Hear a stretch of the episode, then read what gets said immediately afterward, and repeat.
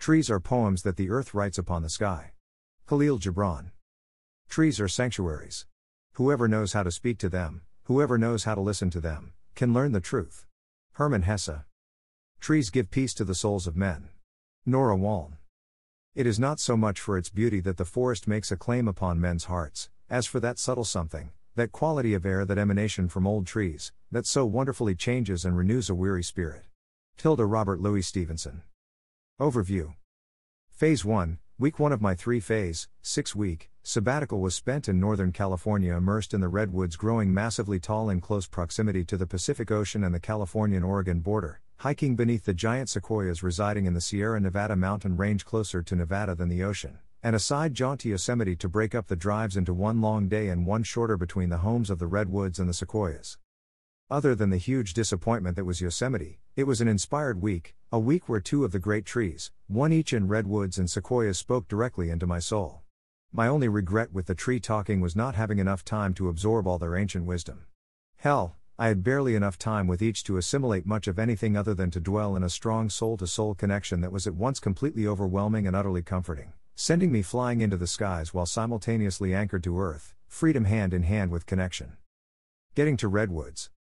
We landed at San Francisco International Airport at 9:50 a.m. having taken the first flight out of Chicago, picked up our one checked bag, and selected our rental car, a white Hyundai Santa Fe with a detail package above the black Santa Fe we purchased and used for long drives earlier in the year figuring it would be less of a learning curve to rent a car with which familiarity has already been brokered.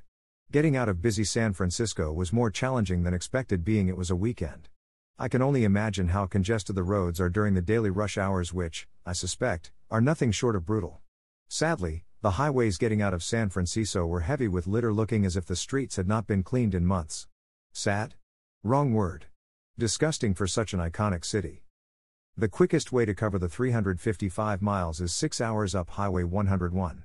We opted for the scenic 387 miles, 9 hour drive up California Highway 1, the shoreline highway section which meanders very close to the Pacific coast shore with ample views of the ocean including stops to ingratiate ourselves with the magnificent scenery and the many sections of the road much too twisty and snaky to come anywhere close to the posted 55 miles per hour speed limit, 20 to 30 miles per hour the most common. The drive took close to 12 hours.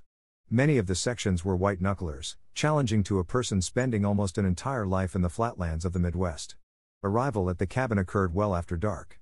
The cabin key was tucked beneath the entry mat, such as the safety of remote areas relative to life in big city Chicago, where we use multiple door locks, fence locks, and alarm systems to maintain our illusion of safety. It was an enjoyable 12 hours with rugged ocean views and, further north, through the land of giant trees where bright daylight was so attenuated by the leafy canopy it felt like driving at dusk. The tall trees growing densely captured the light in the canopy thicket where the greenery photosynthesized sunlight into foodstuffs, the basic element in the food chain for many critters eventually nourishing the apex predators before death and decay ooze the nutrients back into the ground where they are absorbed by tree roots assisting tree growth. The perfect cycle, circle pinched into an infinity symbol ad infinitum. I don't fear man will destroy earth though, in human selfishness, there will be a struggle with resilient earth adapting to new glories that few humans will get to experience.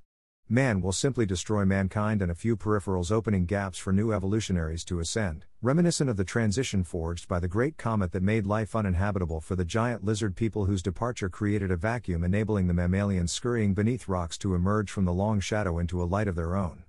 Man has become that long in tooth, modern dinosaur and is on the verge, geological time speaking, of self annihilation. The ironic difference man is both comet and dinosaur and will complete this latest epic with our own mass extinction. I kinda wish I could be there to witness the final, human cataclysm, if only to say, I told you so. Redwood State and National Parks. Redwoods is a jointly managed state and national park system.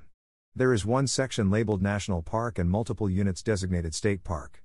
When I asked a ranger how to get to the national park, I was told they are one and the same. I could get to the designated national park, but it was almost exclusively second growth, smaller trees relative to those massive first growth punctuating the state park sections with their magnificence. I am not normally a fan of forests.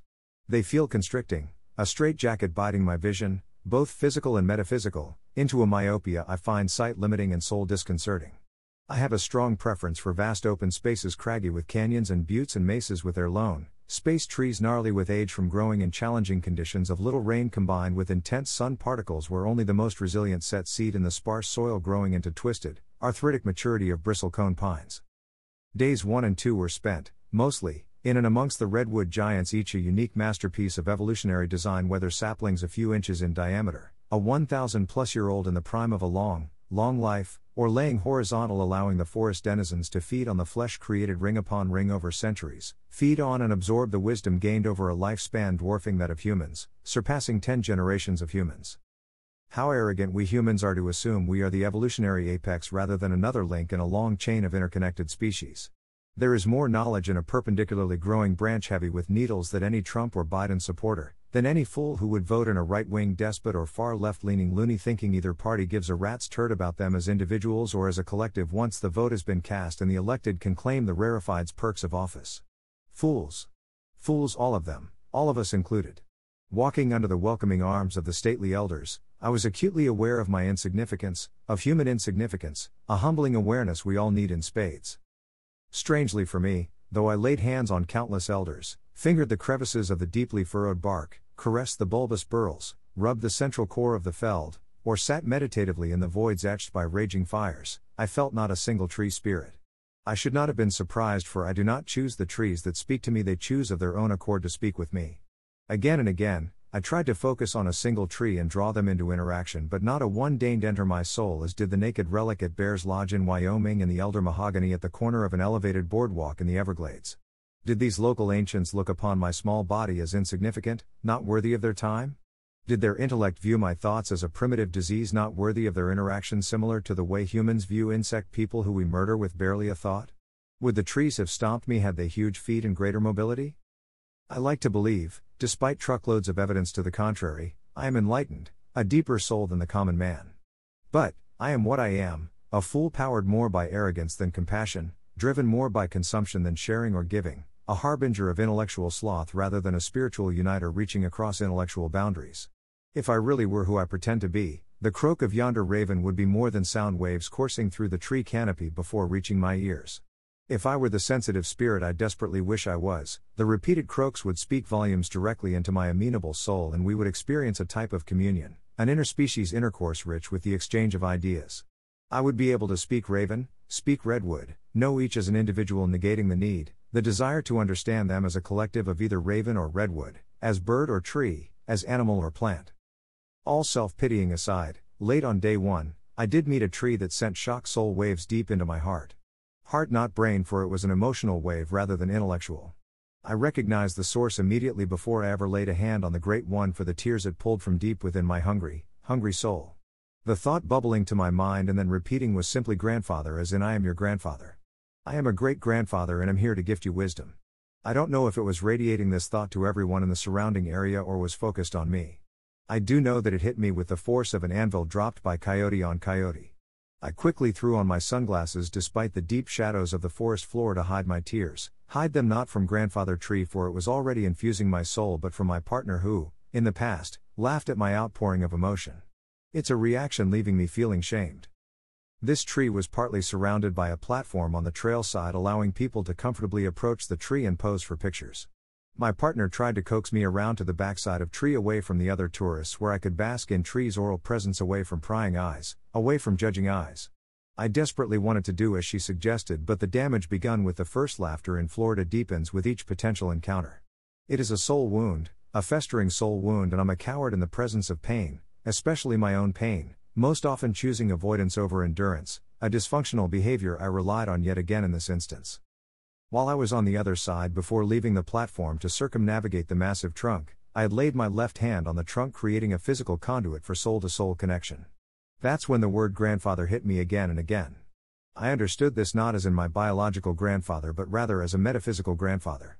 This tree allowing me a view into its soul, a telling this was a grandfather tree, grandfather to many of the trees in the surrounding glade. That's when my tears intensified, streaming with urgency until my partner called me to the other side, breaking the spell. I walked around despite the ache from serving the link connecting me with tree, tree with me.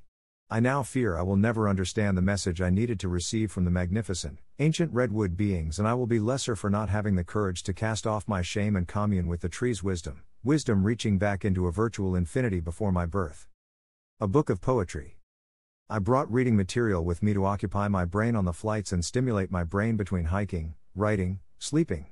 Mostly I read from my Kindle, which can host hundreds of books, ensuring I have something fitting for every occasion, replete with highlighted quotes to inspire and decorate my writings. For this trip, I also brought along a book of poetry. A physical book for poetry connects better when read from paper instead of electronic media. The book is vintage, published in 1933, is inscribed with Holder Reese December 1933.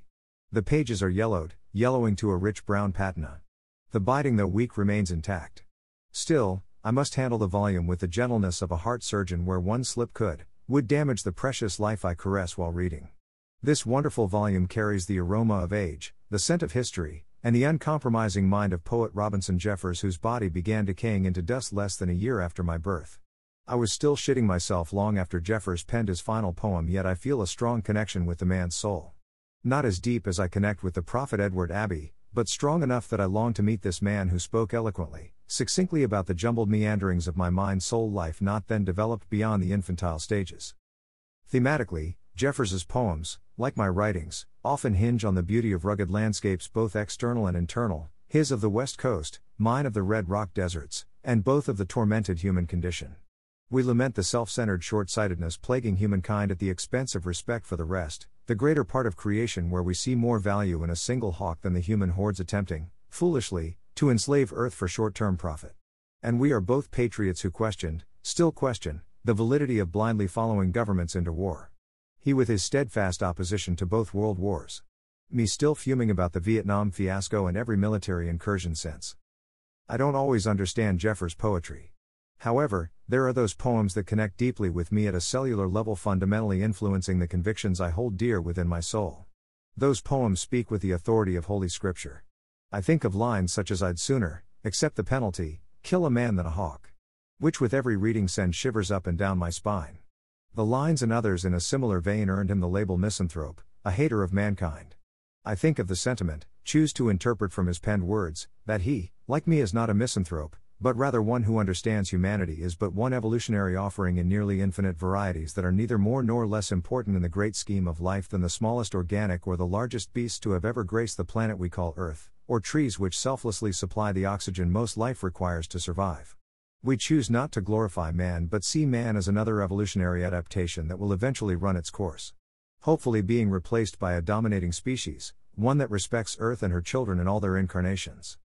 I feel, in Jeffers' imagery, those thoughts expressly written by Edward Abbey, words that long ago rooted in the soft loam of my young, impressionable mind. No compromise in defense of Earth, wrote Abbey. I first learned of Jeffers while reading Abbey. I would love to be able to compose with the strong, stark imagery of Jeffers and the uncompromising wit of Abbey, the eloquence and consuming passion of both. But I am what I am, a worm defiling a lush, red apple, crisp and bold on the outside, riddled with decay internally. Never will I approach, even tangentially, the magnificence of their literary offerings. This I accept but will never stop writing as long as I can form letters with a pen or stamp them out on a keyboard. It is who I am designed to be, and to that, I must be true. A waste of time. Yosemite National Park is considered one of the jewels of the U.S. National Park System, ranking number 8 in attendance in the year 2021. We entered high in the west, descending the many miles into the valley. The mountain roads contain numerous pullouts with the mandate for drivers to use them, allowing faster cars to pass. The vast majority of drivers were much too selfish to comply with this simple and courteous aspect of single lane, mountain driving. Strike one. They come across to me as Trumpers with their I was here first, so I'm more important than later comers and refuse to exhibit basic humanity to anyone else. Yosemite Valley was beautiful.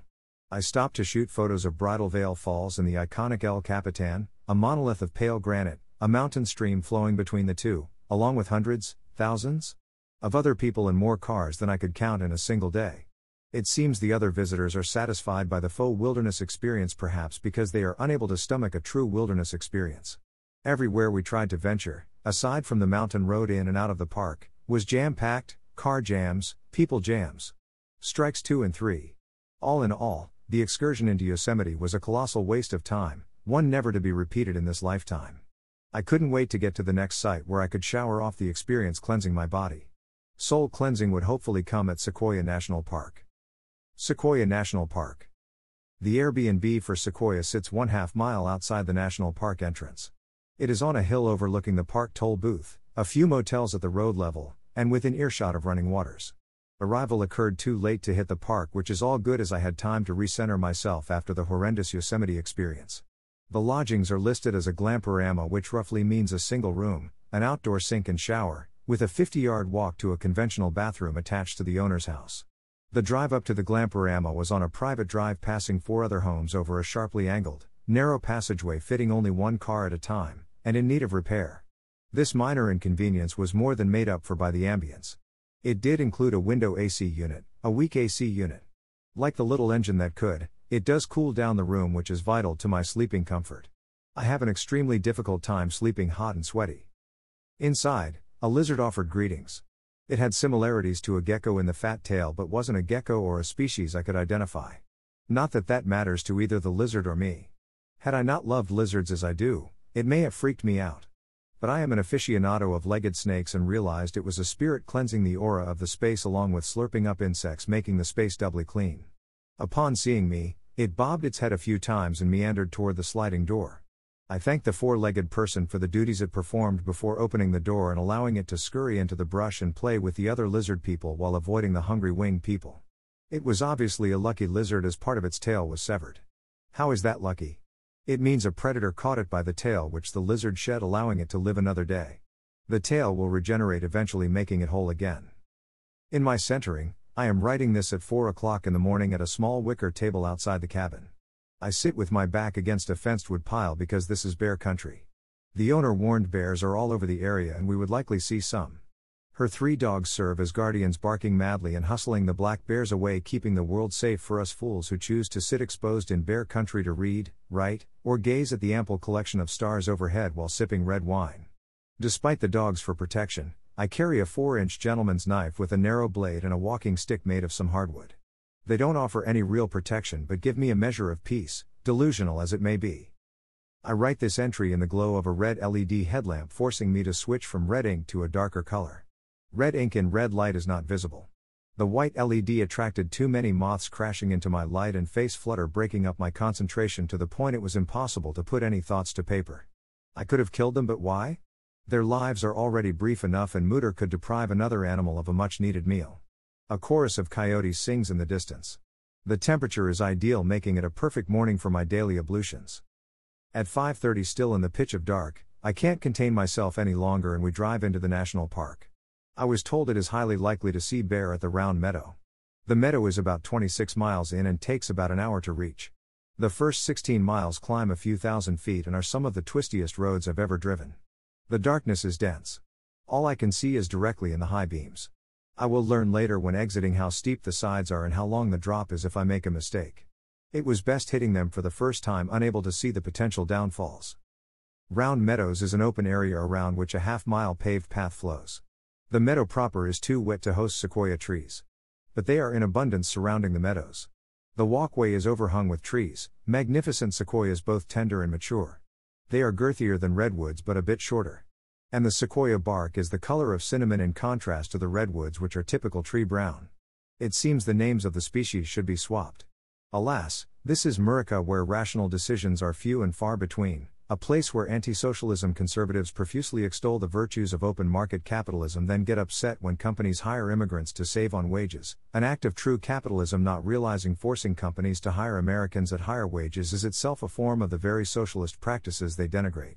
These are the same people screaming they are patriots and non patriots should get out of the country yet support the display of Confederate flags, the flag created by people seeking to part from the Union, the very opposite of patriotism.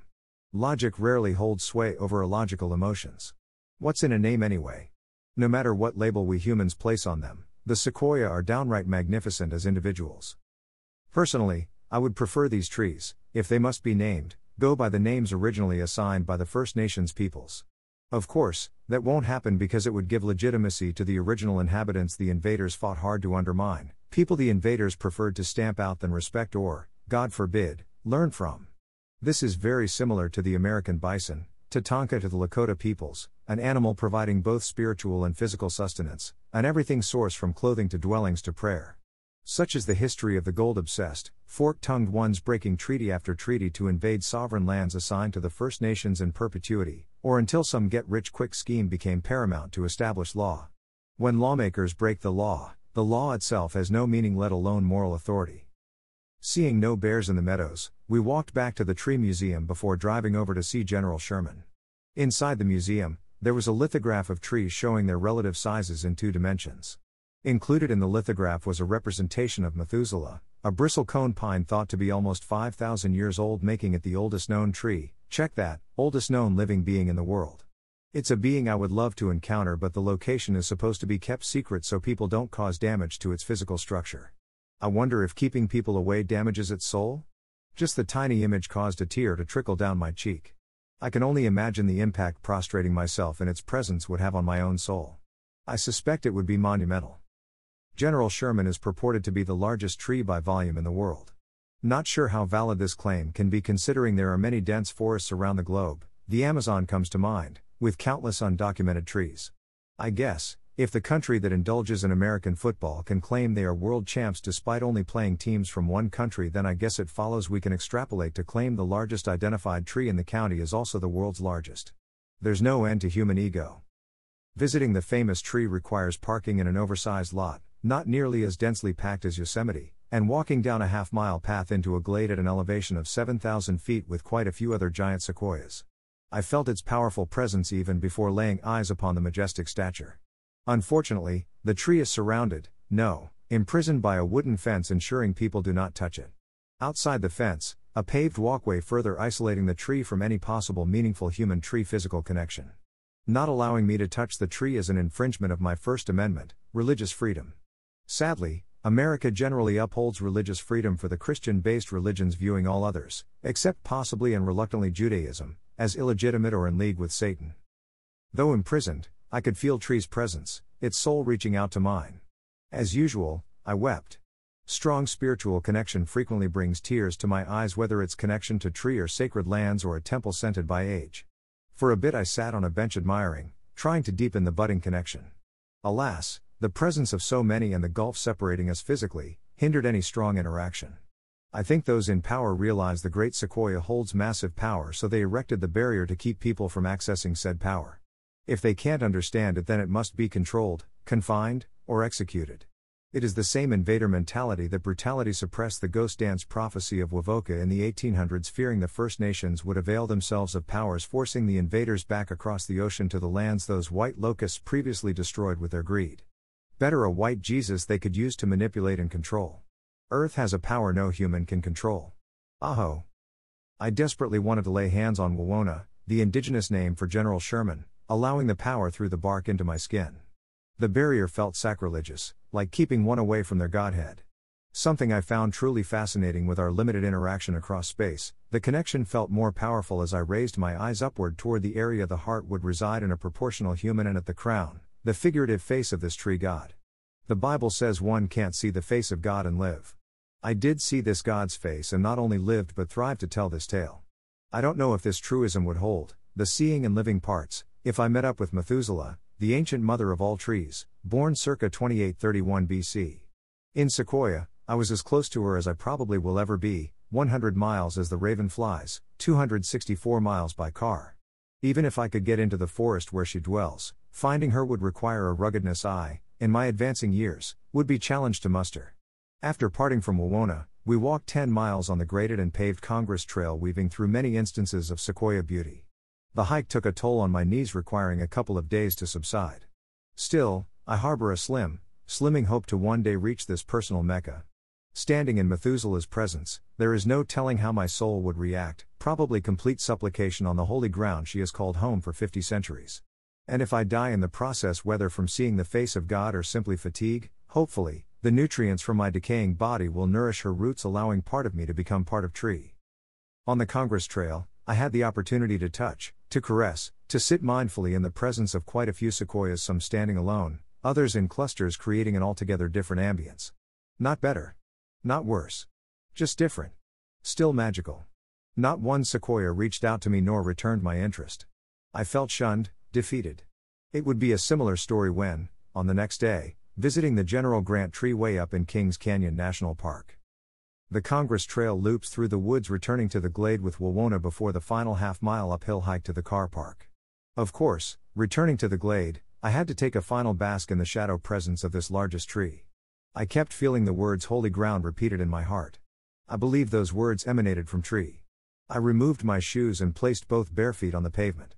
I felt absolutely nothing save tiny rock bits and tree needles piercing my soles. That shouldn't have come as a surprise for asphalt while giving the illusion of being grounded actually insulates and isolates one from earth. The words holy ground kept echoing, now working their way from my heart to my head until I could feel simultaneously in my heart mind holy ground, holy ground. Instantly, I knew what I was being called to do. I slipped on my shoes, walked to the fence, knelt down, reached through the fence, placing my hand directly on the soil mixed with redwood needles. Wham! Wallop! Holy shit, wow, Batman. I was struck by a pulsing force. I struggled to hold my hand on the ground for more than a few seconds, struggled because the force was so powerfully energetic I was quickly overwhelmed, struggled because I could feel my shoulders shudder with each sob wave and did not want to be seen sobbing by the many people admiring Wawona, struggled because my spirituality is deeply personal and believe spirituality should be kept personal, not shared. If asked, I will share, but I'm not one of those assholes who pushes my spiritual beliefs on others, an ultimate act of disrespect. I pulled myself to my feet, raised my open arms to Wawona, and engaged in a virtual embrace. It felt so good. Conclusion What to do about wood? I love wood the smell, the texture, the various colors from oak white to cedar cinnamon to Gabon ebony, and every woodsy color between. I love the personality of a bowl turned from a gnarly burl, the exotic curly maple scales of a knife handle, deep red brown mahogany furniture polished to a lustrous sheen. I love the connection with the wild in which tree bursts from seed shooting into maturity before being tamed for use in the household as beautifully functional items, a desk and an office, the red stained picnic bench I sit on this early morning beneath a local redwood tree. There's a prior connection even deeper than the one I have with wood itself.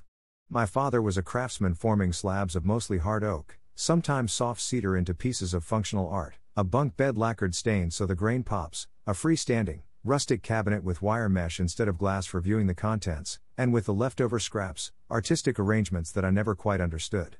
Add to that cherished memory, countless campfires drawing family and friends together for lively conversation on a chill summer night with the wafting smoke keeping the skeeters at bay. Now that I know experientially trees are living spirits, possess a tree soul, are sentient beings, I have a huge dilemma. How do I justify killing a tree just to make things, whether those things are useful or not? It is sacrilege to cut down these living beings that bless earth and her children with oxygen that we may breathe, that provide cooling shade when sun would cook us in our skin, that anchor soil preventing it from slip sliding away so crops and plants may thrive, that gift us abundant foods, nuts and fruits ensuring we and our animal brethren may feast. Armed with this awareness, it would be blasphemy for me to work with any wood not from a naturally dead tree or not, thanking tree for its unique gift when it gives its life that others may live. September 2022.